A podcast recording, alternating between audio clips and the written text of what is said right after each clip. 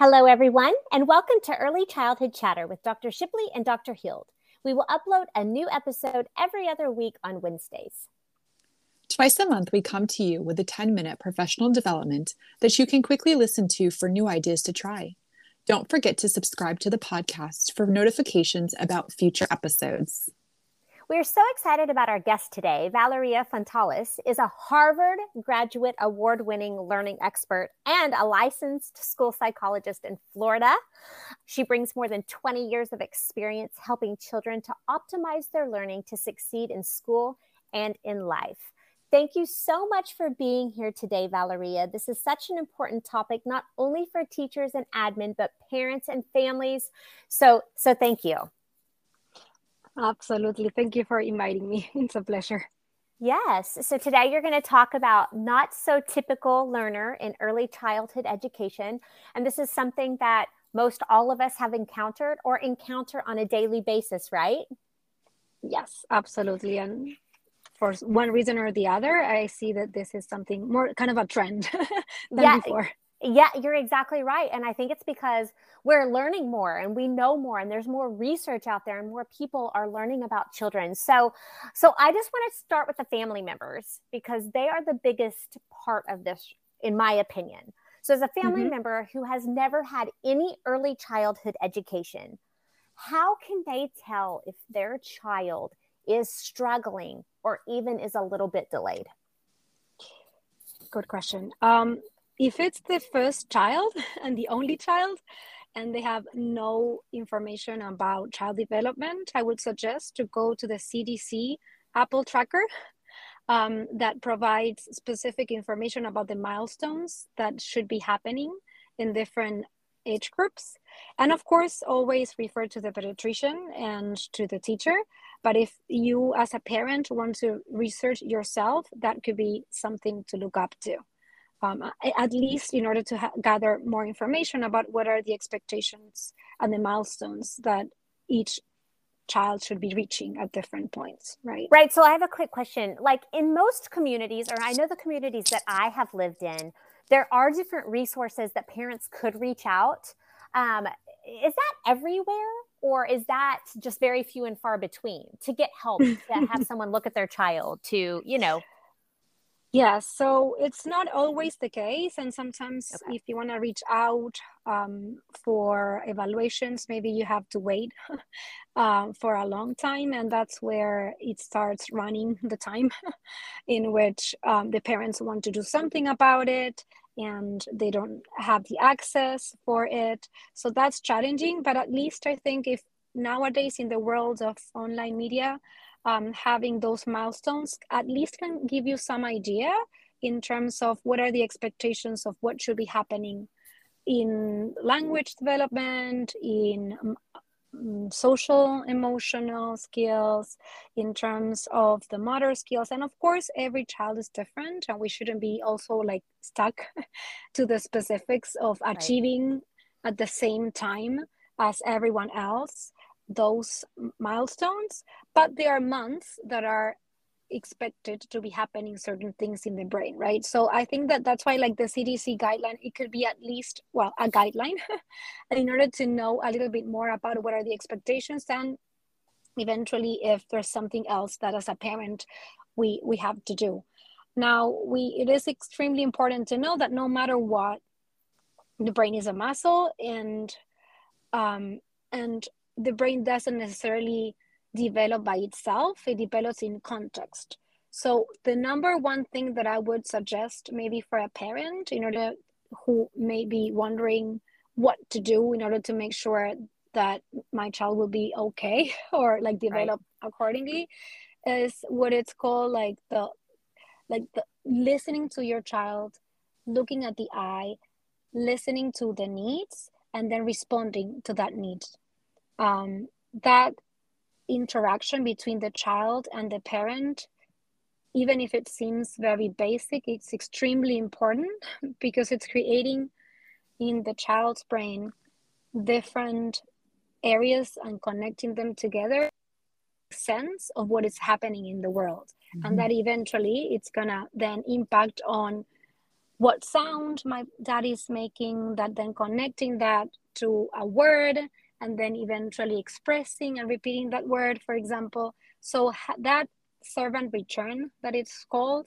in the sense of um, listening and looking and paying attention to my child's needs and what he's doing or she's doing or saying and then returning and providing that feedback that i would say that it's the basic of what mm-hmm. parents can be doing that again it seems easy but sometimes it's not due to all the other challenges that we have as parents mm-hmm. in the mm-hmm. everyday life um, but that connection it's glue um, for the mm-hmm. upcoming development you know, Valeria, you brought such a great point together that we really want to embrace the years we have with our youngest learners, our early childhood learners, because the development is so fast and it's progressing just at a really rapid rate.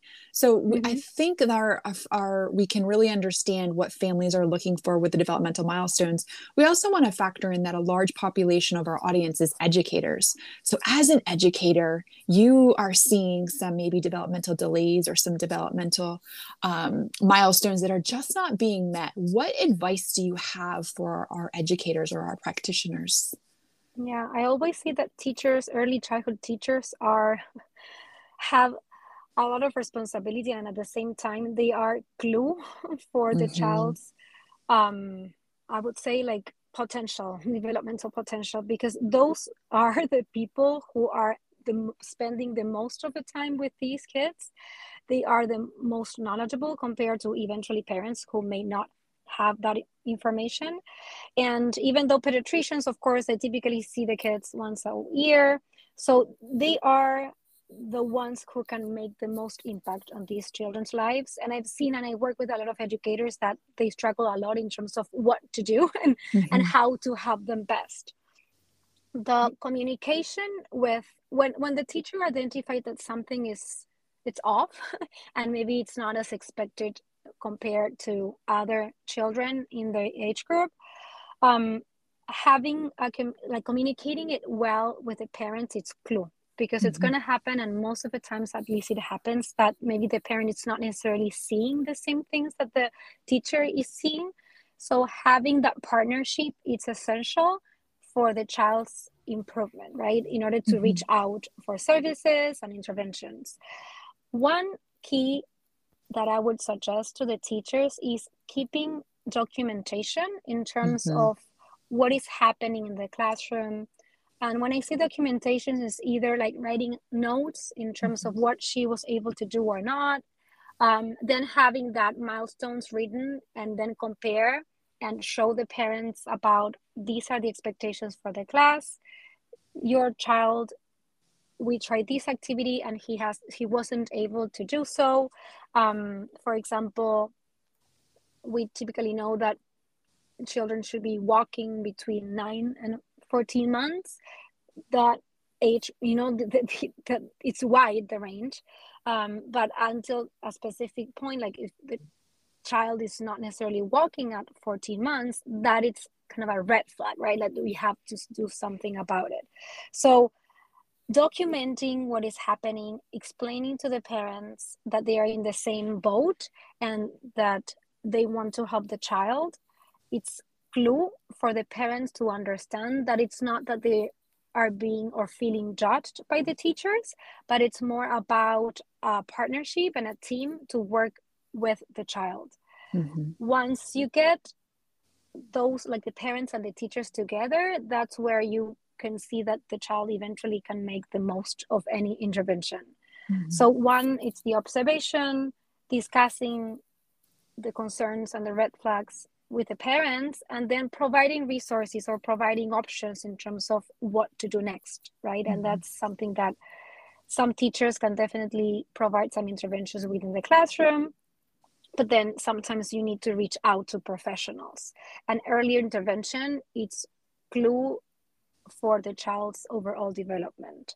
There's a lot of research that, as you may know, that the first three, four years of the human beings, uh, the brain develops the most during these four years. So what as is we can identify those red flags as soon as possible and get started on working on those skills the trajectory in terms of what the potential of this particular child will be would look like very different than if we don't do the work during these early years. Mm. Um, so having that professional support, let's say by speech therapists, occupational therapists, um, clinical psychologists, counselors, and early interventionists is clue for the child's progress. Mm-hmm. Valeria, you said so many great things that I just want to kind of um, recap. I think that documentation is essential for educators because that's another way for us to communicate what we're seeing to those research professionals that have specialties that we might not have. Um, mm-hmm. I always tell my students that we are not, you know, we are not practitioners um, in mm-hmm. specialized mm-hmm. areas. There are so many resources out there for us to go to, to just like you said, get those systems and those processes in place to support the children and families. And I just love that you said that. Um, do you have, we always try to leave leave our listeners with three takeaways. Do you have three takeaways for our listeners um, that they can just kind of reflect on as they leave here? Yes. One is that the brain, as I said before, is a muscle. So no matter the delay that your child may have, the muscle can be worked on and it depends on what you do the interventions that you do the context that you do that will help that amazing brain develop. So it doesn't matter if you have a specific diagnosis or even within a genetic disorder. There's so much that you can do beyond the specific diagnosis. The clue at this age is early intervention. So it's to provide this child with the specific resources to overcome those challenges. And then at the same time, I would think about what is called like a growth mindset approach in terms of thinking that again the intelligence or any skill is not fixed but it's something that we can work on. If we have as parents and teachers that the growth mindset in which we can provide those interventions to the children and have high expectations about them then you, um, I bet because I've been working with for these 22 years with a lot of children struggling for different reasons, I you see the growth. So that is very important.